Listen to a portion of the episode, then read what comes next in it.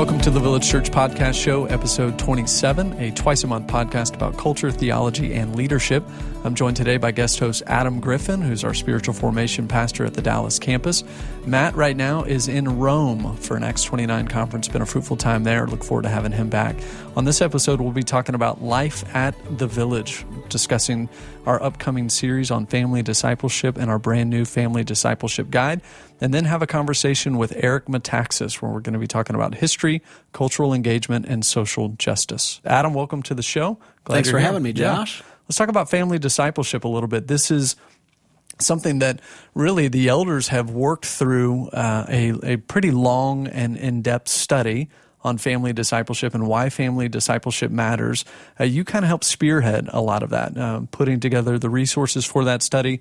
So let's talk about that. Um, let's talk about the burden behind it, uh, what we learned in that, and what this series will entail. Yeah, great question. A great topic. I, I'm telling you, it's a personal passion of mine, so I'm really grateful to the elders that they spent some time on it, as it is for a lot of our staff. And that's not just saying because a lot of our staff are parents themselves, but our next gen staff who works very hard and does a tremendous job in the pouring into and the investing in the next generation. Uh, both through the curriculum and the programs we run, but really, uh, we're a church that believes we're we're not about attracting families here so that we can disciple them as a church, but rather uh, we want to see the primary discipleship done in the home by the parents. We want to see parents equipped. And so, in the study that the elders did, we read things about current adolescent culture. We read things about uh, the state of the church as it used to be, as it is. We also read just a, a lot of uh, what Scripture has to say about the role of parents and the role of church. And through that, evaluate a little bit of the village church and how are we doing? How are parents doing? How are the dads doing? How are moms doing? And then how are we doing as a church supporting those spiritual orphans who don't have families who know the Lord or single moms and various situations where it may not be as easy to say, well, it just looks like this, like this nuclear family idea that we might have when we say the word family. And how does a church uh, invest and how does a church equip? Those are the things we spend a lot of time on. And from that, I think it's been very fruitful let me ask you this. So, thinking about family discipleship, would you say this series is just for parents then? This is a really important series specifically for parents and everyone else can yeah, kind I'd say singles don't even come. Don't come. No. There's if you're no saying need. if you don't have kids or yeah, if you're if you're too good for this. Yeah for any reason. No, I, so why should a, why should a single come? No, that's a great question. So I'll tell you this: I was I was single until I was about uh, until for, you were married. Until I was married, for, for, most for the most part, I was and, single. Until, and I think it's obvious why we had you on the show. Well, I have a lot Your of insights issues. are so keen. Adam was single until he was married. I was single. Continue. No, thank you, thank you, Josh. Thanks for a great setup. So it is really important. Uh, that we cover this because this is one of the more common questions. In particular, my campus, my, I work at the Dallas campus, and we're over half single. And so when we talk about family discipleship, there's a large portion of our church that some people question or some people automatically turn off or, or say, man, this isn't for me. But I'll tell you, in my single days, uh, the same concepts that we're talking about in family discipleship, which are what are the intentional times you're getting together with others to be held accountable, to be pressed to the Lord? What are the moments? What are the everyday things that we're doing to press each other to the Lord? And then what are the milestones? How do we celebrate, commemorate significant times uh, of the Lord's work in our lives? Those are things I did as a single person, both in my own life, with those who I roomed with, did life with, and then the role that I might play in other people's families. The other thing that a lot of us need to remember is that as, as much as many of us may not be married, or those of us who are married may not have kids, uh, most of us are still somebody's son or daughter. Most of us are still somebody's cousin or nephew or niece, and we play a role in a greater family. In fact, in the scripture, there's no, the words they use for family in scripture are, are in no way or not in no way. They do not mean what we mean when we say family. It's not nuclear family. It's oikos. It means your household. It's those who are you related to, those who you're doing life with. And so when we're talking about the family and how we disciple, we're talking about those you live life with. And yes, we'll spend time talking about parents and the particular role they have and kids, what that looks like. But I'll tell you, there's so much um, work that needs to be done between grown sons, 20 year old sons and daughters, and their parents. That this series, I'm really hopeful, will bring up some of those things that the Spirit will bring to the surface that needs to be worked on as far as our families go. And if I think about singles in particular, and again, your, your context in Dallas, where 50% uh, of the membership there is single. Another reason why a single member of the church should care about this series is because although their state in life may not right now uh, have them with kids, Right. Although there are some singles who do have children. and Absolutely. we have single parents all throughout the church. Is recognizing that I'm a part of a greater thing here at this church, and this church is not just about me and my singleness, but I'm a part of a family. Yeah. I'm, a, I'm a, a part of a membership, a community here, and my desire is to see this community, this family, this membership flourish.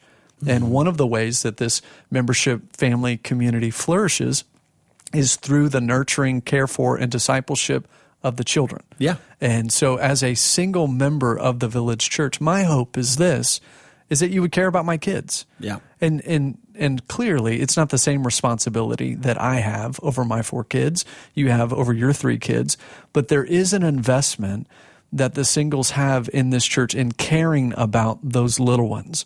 That they would hope that they're raised in the fear and admonition of the Lord, that they're cared for and loved and brought up in the faith and in recognizing also that these little ones they oftentimes represent one of the largest um, non-believing regularly attending groups that come every week That's right. and and so for the single i would just plead to you um, to um, not discount where you are in your life uh, and, and recognizing that, that this singleness is is likely for a season but recognizing that that in your singleness, in the season that you find yourself in, there is something beautiful that you're tethered to, which is a larger family structure here and having a greater care and concern for that. And so uh, that's my hope for, for singles here at the church as it relates to this particular series. But I, I do want to dive into some more of the particulars of the series um, and, and really the framework for family discipleship at the village. I think we've talked about this before on the podcast show, but the the framework is this uh, time moments and milestones Right. so time moments and milestones we've produced a family discipleship guide it's going to be on our website for free when the sermon series launches uh, uh, on april 16th and so I want to point that out as a resource available to anyone and everyone um, so adam you you basically wrote it um, I wrote a lot of it. You I wrote a lot of it. of it, Uh, you had some help, but you were the key driver in this. Yes, sir. And um, so let, let's talk a little bit more in depth about time, moments, and milestones. You you hit on it briefly, but Yeah. talk about that. Well, I'll tell you, uh, one of the reasons that we wanted to create something like this for our church and uh, for our culture really are a couple of things. We do believe there's a big deficiency in the way that we are leading our fams, families spiritually in America. Part of that is that a lot of us did not see it in our families. And so uh, you, you didn't grow up saying, oh, I'll just do what my parents did, but rather we're hearing from the Bible something that a lot of us didn't experience. And whereas uh, if you get married, there is a myriad of resources that you can read with your fiance to say this will prepare us for marriage. And if you're a young married, here's a bunch of books or counselors that have spoken into uh, operating through marriage. But when it comes to the spiritual leadership of your home, when you find out that you are pregnant for the first time, or when you become a believer and you go home and you have kids in that home, what does it look like to be a Christian mom or a Christian dad? Man, there isn't a lot out there that we would just point to and say, here, this is something that you can walk through alongside your spouse or alongside your community and really um, evaluate how you're doing, where you're at, and what does that look like. So the guide does, similar to what we do in our home group curriculum, is it's a it's sections that walk through questions that you walk through hopefully alongside the rest of your household. If you have older kids, they can walk through it with you or with your spouse or with your community that will dive into first modeling what does your own genuine walk with the Lord look like? Because no one's asking you to fake your spirituality for the sake of your kids but look at your own spiritual walk and then walks you through some questions about your rhythms in life. What does it look like to have time set aside to be in the Bible together with your family? And then secondly, moments. We, in the guide, uh, what it does is equip you with a lot of language we use at the village so that when a moment comes up, we can equip you with scriptures to run to or language we use here that hopefully gets you on the same page as a couple or as a household saying these, these are the kind of things we want to be saying to our kids over and over again that they want to, we want to use them throughout the day, not, not planned ahead necessarily, but just when we have the opportunity. And then milestones, some questions that lead you through getting on the same page with how do we want to celebrate what in the life of our child. And that's not always great things. It might be even things like how do we commemorate uh, a death of a loved one in our family and point them to the gospel? Mm. How do we uh, celebrate birthdays or holidays? How do we celebrate a baptism? These kind of larger moments in a kid's life as they're as we're bringing them up as a church, not just as a nuclear family. How do we do those things together? And then how does that influence our neighborhood, our church, and our family. Those are all things. That's fantastic. And uh, again, all of this goes back to who we are as a people, as a church. And so, you know, our mission statement, the Village Church exists to bring glory to God by making disciples. Right. And so, our burden, uh, the very reason that we believe we exist, that God has called us into His family and called us and put us on a mission, and that mission is to make disciples to the ends of the earth. And and that certainly includes these little disciples uh, in our homes, and the little disciples that may not be in our home, but they're in our church. And yeah. so this is a discipleship burden that we have as as a church, and and the resource is a product of that burden. And so, Adam, want to thank you for your investment in the resource. Uh, I'm grateful to the elders uh, for their burden in this, the the work of all of our next generation staff, and and as they have uh, put and labored a lot in this, and and really want to commend our church to receive this and and uh, dive in. I, I am extremely excited about that. Also, just want to tell the listeners that the resource is available on the website. You can find it there, and this series will begin on April 16th and 17th. Now, uh, let's turn to a conversation with Eric Metaxas, where we're going to be talking about history, cultural engagement, and social justice.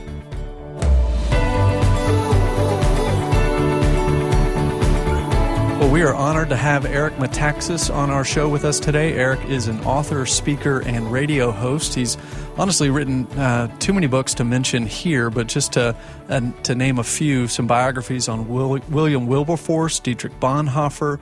Most recently, wrote a book called Miracles. Another book called Seven Men and the Secret Secret of Their Greatness. Seven Women and the Secret of Their Greatness. Eric is a graduate of Yale University. He and his wife and daughter live together in Manhattan. You can listen to Eric regularly on the Eric Metaxas Show. And we are honored uh, to let you know that Eric will be with us for an upcoming forum at the Village Church called Defending Life How the Local Church Can End Abortion, which will be live streamed from the Village Church website. Eric, welcome to the Village Church Podcast Show. Well, it is my privilege. Thanks for having me. You got it. So glad you're with us today, Eric. I'm going to jump right in. Uh, it's obvious through the books you've written, through the work that you've done, that you care a lot about history. That a, a lot of the stories you've done are experiences men and women have um, have made a difference and, and not even recently, but way back all the way till today. But could you talk a little bit about what initially got you into history, and then why do you think it's important that our people well, respect, it, it understand to, that? It had to be the Lord because I had nothing to do with it. I'm not even kidding. It's uh, I had no particular interest in history. Don't get me wrong, I was always interested in history, but it's not like if somebody talked to me, I, I would say I'm interested in history. But what happened was kind of it, it's one of these God moments that I don't say that lightly, where where if you're open to God steering you and you're praying every day, as we should, to say, Lord, guide me because I don't know what I'm doing. You know what you created me for. I, I had written a book called Everything You Always Want to Know About God, but Were Afraid to Ask uh, which is apologetics. I wrote three books in that series. Uh, everything else you want to know, everything you always want to know about God, the Jesus edition. So I wanted to communicate in a fun Q and A way the basics of our faith to, to anybody who is open-minded, anybody who maybe they go to a Catholic church uh, three times a, a year and they don't really even know what they believe. There's so many Americans like in that category; they're not hostile to faith. And in that book, I just put a tiny thing about William Wilberforce as a man who had taken the Bible really seriously and therefore had changed the world. I mean, Wilberforce, because he took the Bible seriously, suddenly realizes the slave trade is an abomination. We cannot countenance this in Great Britain. We've got to do something. So I just mention it in the book. Well, little did I know what would happen. I was on CNN, which is itself miraculous. They don't have a, a Christian apologist on CNN all that often. and I'm talking to a national TV audience. And the woman uh, Kyra Phillips was, uh, you know, the anchor, and she's asking me these questions, and, and I was expecting really the tough questions. How can a, a good God allow all this evil and horrors in the world and whatever? And she was asking me, you know, uh, reasonable questions. And the last question was, what, what's about this on page such and such about history? Tell us about this Wilberforce thing, you know. And I thought, what? Like what? I, you know, it's I. It was just just this tiny little thing I'd put in the book. Well, next thing I know, I'm talking to a national audience about Wilberforce uh, on CNN. Yeah. And immediately after that, I get uh, contacted by HarperCollins. Uh, I knew one of the editors there and had probably sent the transcript of this uh, CNN interview, you know, to people on my email list, and he says, "How would you like to write a biography of William Wilberforce? There's a movie coming out. It's the bicentennial of the uh, abolition of the slave trade, 1807, in Great Britain. How would you like to write a biography?" I thought, "A biography? I've never considered writing a biography ever in my life. If somebody said, Eric, do you think you will ever write a biography? I would have said, I'm sure I won't. well, when I was asked about this, I prayed about it, and this is one of these things where I felt clearly God wanted me to do this. I had written a children's book about Squanto, which is kind of like a biography, except Sure. tiny, tiny, tiny version. but I thought I know the difference between truth and lies, between facts and non-facts, and I can just, you know, go through and, and tell the story just as I did in the Squanto book in 3,000 words or 2,000 words. I could do it in 100,000 words. It's just more work, but what an honor it would be to tell the story of Wilberforce. And so I told the story of Wilberforce in that book.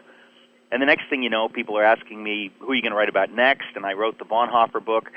I kind of fell into this, except I feel like the Lord tripped me, right? It's not like I fell. The Lord tripped me. And in the course of writing these two books on Bonhoeffer and Wilberforce, it became exceedingly painfully clear to me that God wants us to know history. Not all history, but much history, because it helps us see the present. It's it's if hey listen, if scripture is history, there's tons of history in scripture. You read these stories and you get these lessons. Look what happened to this king, look what happened to that king. I mean, it's pretty obvious that history is important to God, but I didn't know that. and I wrote these books. People loved the books. The, both of them were bestsellers, and you know, it changed my life. But it was not my intention. But in retrospect, it was clearly God's intention Yeah. because I would not be where I am today. I would not have the insights I have today into what's happening in America and the church and so on and so forth if I hadn't written these books on Wilberforce and Bonhoeffer. So that, that's the short answer to Yeah. the question. Would Well, you love like a that. long answer? No, that's that's the long answer. Would you like the short answer? Well, a short question for you: If Josh wants somebody to write a biography on him, which he's always asking me I'm about, willing. is Right. Are you still? Are you taking requests? There's not enough money in the universe, but I'm sure But I'll Harper Collins will call shortly. but I'm I'll sure they'll- consider it. No, it's it's it's a funny thing. I really um, I'm working right now on a on a biography of Martin Luther Hmm. to come out with. Uh, I'm I'm sorry, it is to come out in 15 uh, in 2017 is the 500th anniversary, obviously, of the 1517 beginning of the Reformation. Right. So sometime next year, my book on Martin Luther will come out. Uh, I suspect I won't write any more biographies. I didn't really didn't think I'd write this one on Martin Luther, but it's such a big, big, big anniversary. There's going to be such interest in who was the man who changed the world, who practically created the future. I mean, Yeah, I love you- that. You, you cannot even begin to imagine the the the the ramifications. At least most people can. I couldn't. When you start looking at his life, you think this. In fact, the working title of the book is "The Man Who Gave Birth to the Future." A story of the story of Martin Luther. I mean, it's it's just a bizarre uh, convergence of things that God used him to uh, really be the, the the vessel through whom the whole world was changed. I mean, what we think about religious freedom and so many things came out of that. So I'm working on that right now, and I don't think I'm going to be writing any biographies after that. Well, it sounds like you picked some some great men to write about: Wilberforce, Bonhoeffer, Luther. These are all world changing guys. I know that. Uh, I love that part of your story that you say that God really uh, brought you into this. That it wasn't a willing, it wasn't something you chased. I mean, my Yeah, introduction. people think that's just religious talk, and trust me, I'm very. I, I've got my my antenna up for when people say God this, God that. When Right. I say these things, I, I mean them very explicitly. That uh, I don't say that about God Yeah. led me to you know choose a spinach salad for lunch, or that God led me to wear a green sweater. I'm talking about some things where I know, at least I know, that it, it really was God. It wasn't coincidence. It wasn't happenstance, and that's important to me because you know life is short. You want to you want to be giving your talents to him. Well, I'm grateful for that, and I know that in the in the writing of those books, it really has opened up avenues for you. My introduction to you, as many people's was, I'm sure, was the National Prayer Breakfast that you got to speak at, which is a phenomenal speech. If people haven't seen it, to go back and watch it, it's still moving. Your talk about uh, the unborn, your move for social justice in our time and day, and how they connect to Bonhoeffer, how they connect to William Wilberforce, and the work that has been done, and the work that's before us right now. And I'd love to start shifting gears towards that for us as you looked at you know our our current cultural climate, uh, the value of history that we have, and then we're looking forward towards um, what you're coming to speak about at the village in the in the next month or so. How do you see those those things together? Like a, uh, the the history of what are issues, and then you look at the issues we're facing today. How does history speak into the current climate in America? Well, first of all, you know, history doesn't lie. When when something happens and you know that it happened, the story of Wilberforce, for example, this is amazing. When you read uh, my book, Amazing Grace, the movie doesn't go into it because you can't. You only have two hours, and they kind of glance over the top of the political battle for the abolition of the slave trade, his greatest accomplishment. But he did so much else that it is mind boggling. And so when you read it as history, you say, it is possible for one human being led by God to change the world. I mean, it, Wilberforce dramatically changed the world. He was used by God dramatically. But when you read what he did and how tough it was, you if you have an open mind, you realize that God really was in this. And if God could take an impossible situation and allow him to lead the battle against the slave trade as an outspoken Christian doing this because of his faith, um, working with all kinds of people, people across the spectrum theologically and politically, it gives us a model on how to deal with the entrenched evil in our own culture, which of course still exists. Uh, so, what is the evil in our culture? I would say the murder of the unborn, the killing of the unborn, uh, is something that is very similar to the slave trade. And simply by knowing how Wilberforce dealt with it, uh, how he was loving to his enemies, how he still fought like crazy. He fought God's way. He understood it was God, understood it was God's battle, but he fought hard. He gave everything he had.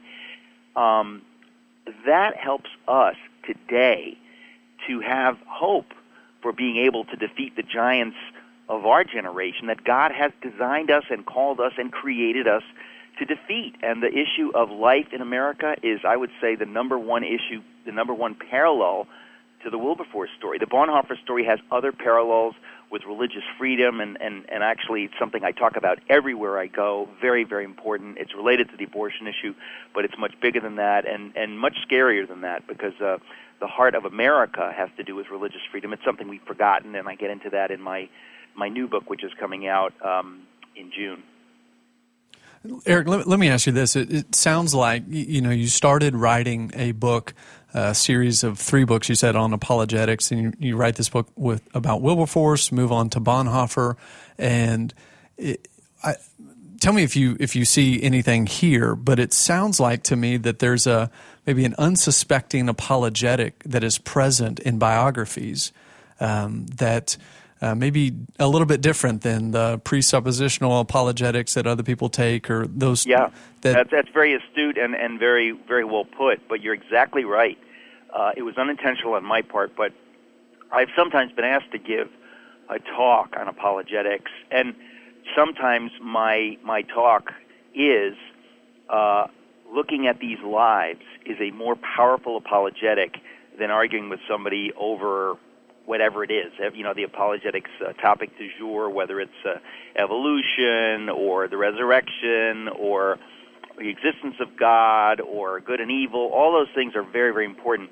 But somehow, particularly in our postmodern age, when you look at a life, the life can speak more powerfully in context than a lot of arguments can. There's something about human beings that responds to other human beings. That's been the way since the beginning of time. Plutarch's Lives, which was written in the first century, is a book of about heroes, about how we can model our lives on heroes. The Bible is full of stories of, of good people and bad people, and there's something about human lives, how they communicate. God created us in His image, so He takes human beings uh, exceedingly importantly. It's not like we're secondary and ideas are more important. That's kind of like a, a non biblical view of the world. Ideas are more important than people. The biblical view of the world is people are more important. And when you tell the stories of people, somehow it can communicate more fulsomely. It's almost like it communicate uh, analog versus digital. It's like a like a like an LP record has a richer sound than the than the the chopped up digital bites. There's something about a human life which communicates more powerfully. It, or or it's like if you're eating food versus taking vitamins, you get more from food, and you know we can't explain it, but there's more there. When you look at a life, you get a richer uh, more dimensional apologetic that helps you to understand how to approach things. And I've often talked about that. Our lives are meant to be living apologetics. When people look at your life, they are either being led one direction or another. That's inevitable. And there are figures from history that make that really easy. When you read the life of Bonhoeffer, it will change your life. His life is so beautiful and powerful and amazing and, and, and, and surrendered to God that when you read about his life, without even thinking about it. It just changes your life. It's like kind of like we're influenced by the people we hang out with. That's to me what happens with some of these biographies, which is why I'm very intentional at this point about what biographies I'll write because I think that uh, they really do affect us. And I'm also hoping to inspire other people to write biographies. It's already happened. My friend Karen Swallow Prior right, right. from Liberty University has written this wonderful book on Hannah More. It's terrific, and I'm just I'm thrilled. We need more of this stuff. Yeah, Karen was on our show uh, last year talking about that book. It was a it was a very very encouraging conversation. I, as you think about so Bonhoeffer, sure, you've got Wilberforce, but my guess is there are others who you have learned from along the way. Just curious, personally, uh, who, who else has influenced you? Is, is, specifically as it relates to cultural engagement, social justice issues? Uh, who do you look at and you think, you know what, this this person, man or woman, has has had a tremendous impact on Eric Metaxas? Well, it's it's it's sort of hard to say. I would say probably Chuck Colson would be number one. He's number seven in my Seven Men. Uh, I wrote uh, I wrote two books, Seven Men and Seven Women. In each of them, I have short biographies, you know, a chapter each of these seven lives, these great men and these great women. Uh, Chuck Colson is somebody that I knew personally, and especially early on in my walk, when I came to faith in 1988, I started reading his books, and something about his life, living as a public figure, yeah. Who is also a public Christian, but not just a Christian, talking about issues of law, talking about penal reform, you know, living in the world and not of the world in a contemporary, uh, uh, in, in, in terms of contemporaries, so to speak, Chuck Colson would be number one. His love for Catholics, as an evangelical Protestant, his ability to work with Catholics, not to demonize them theologically, but to say we've got a work to do together. We're brothers and sisters. Let's put our theological differences aside. If the church had done that in Germany uh, in the 1930s, uh, Wilberforce was able to do that uh, in the latter part of the 18th century. When when the church understands what we're facing and is sensitive to the Holy Spirit, um, they we, we, we don't judge each other by theology, even though that's very, very important. We say, right now, we've got to work to do. We've got to end abortion.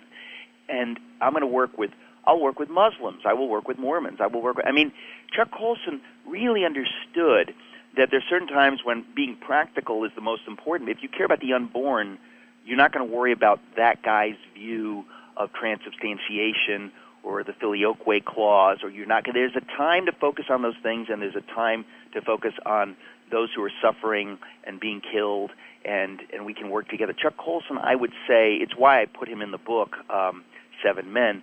He's he's a real personal hero to me, and it was my honor at the end of his life to call him friend. That's awesome. Let me ask you about something there, that, something else you just brought up. That bringing it to current day and looking at what some of the men in history have been through, what they have faced, whether it's uh, governmental pressures, whether it's the Nazi Party or the the party that advocated for slavery, or the economic pressures you have to overcome in order to end a slave trade.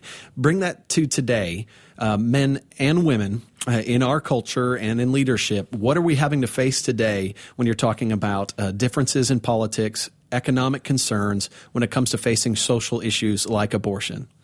Well, this is this is the thing: is that you know, first of all, uh, if you are a follower of Jesus Christ, you don't have an option whether to love your enemies. You've been commanded. Uh, you may do it imperfectly, but you have to take that very seriously. Now, when I think of Cecile Richards, uh, in the natural, I want to hate her, right?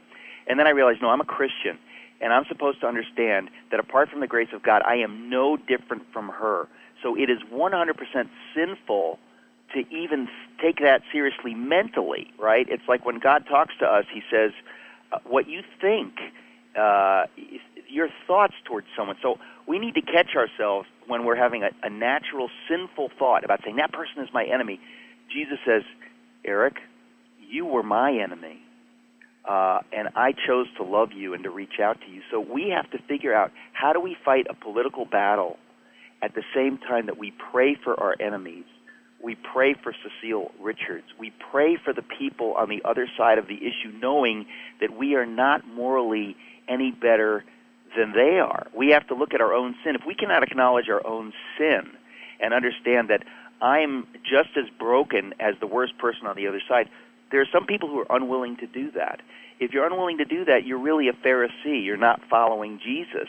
And I really think that that's the number one thing that our witness has to be above board. People have to say, you know, that person understands that he is actually no better than I am. And that speaks powerfully when, when we do that. And I think that we've done a lot of damage and that we have to try to figure out, you know, in the National Prayer Breakfast, I said, uh, we've got to pray for those on the other side of the issue. We've got to recognize that. We've got to at least talk about that because the temptation is so powerful to hate those on the other side of this issue. Imagine what Wilberforce's temptation was to hate the people making tons of money off of the degradation and killing uh, and suffering of other human beings. He must have been so tempted, and there per- were people who were tempted. And they resorted to violence, and it, but he said, "No, we're Christians. We're going to fight God's battle." And I really think that that's that's kind of the number one thing because then only then are you really free to fight.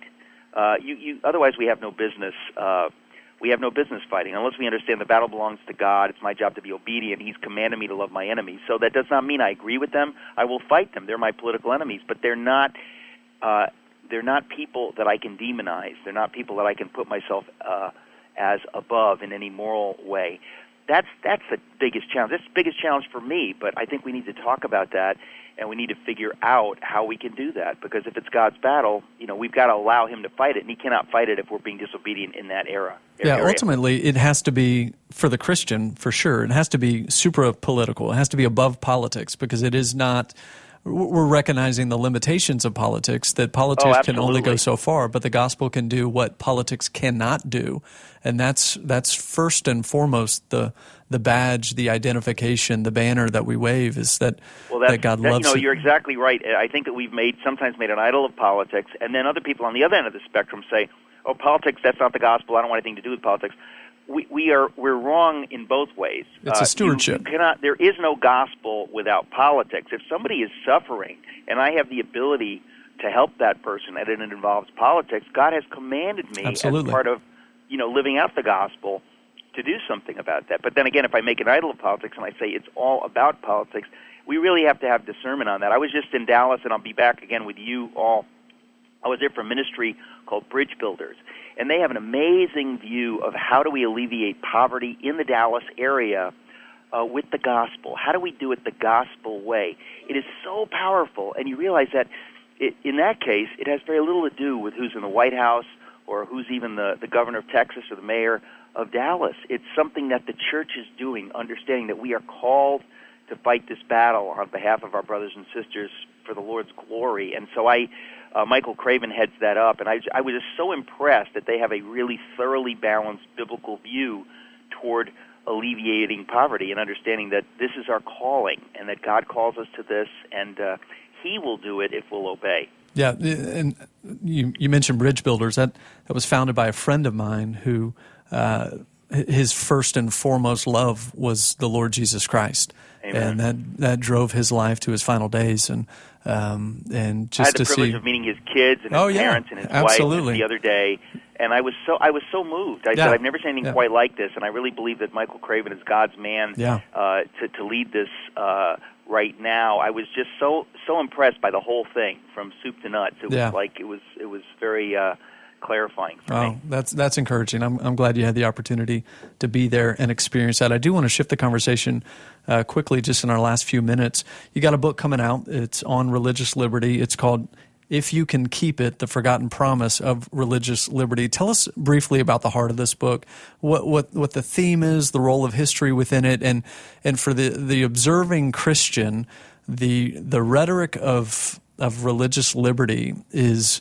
Uh, I'll just say this: I have heard it more recently than I've ever heard it in all of my life.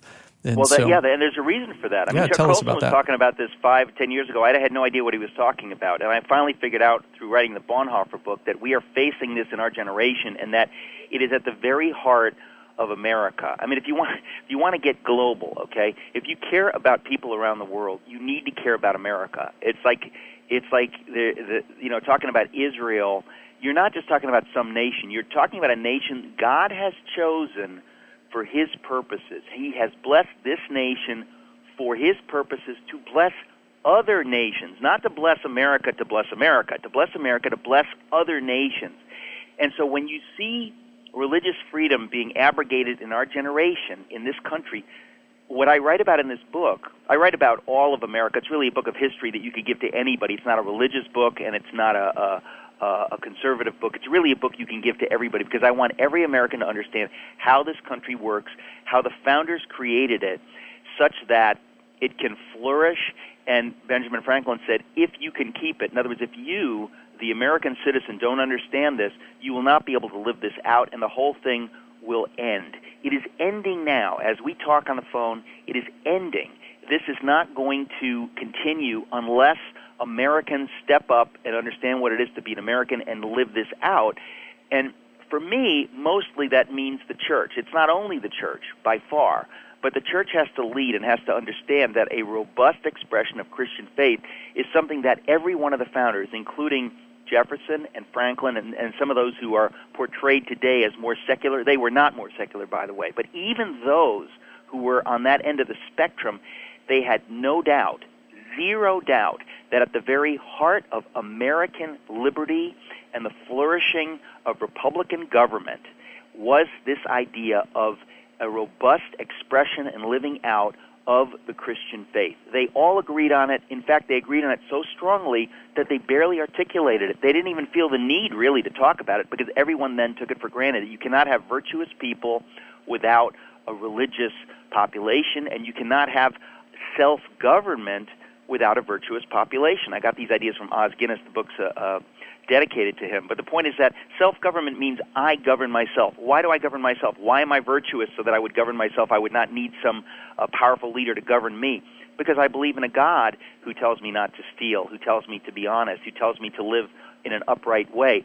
Most Americans in 1776 got that on some fundamental level. Some were more religious than others. But the point is that there was a culture of that we have lost that. We're no longer teaching that to our kids. And I say in the last 50 years since I've been alive, we've not been teaching this. If we do not teach this, and this is why I would I would give a free copy of this book to every American who can read. I am so passionate. You can hear it in my voice. I've Absolutely. never been more passionate about a book ever than I am about this book because I feel like our nation uh, and the, the freedom of the nations beyond America are hanging in the balance right now, and I, I just feel uh, we've got to get this message out. I'm desperate to get the message out.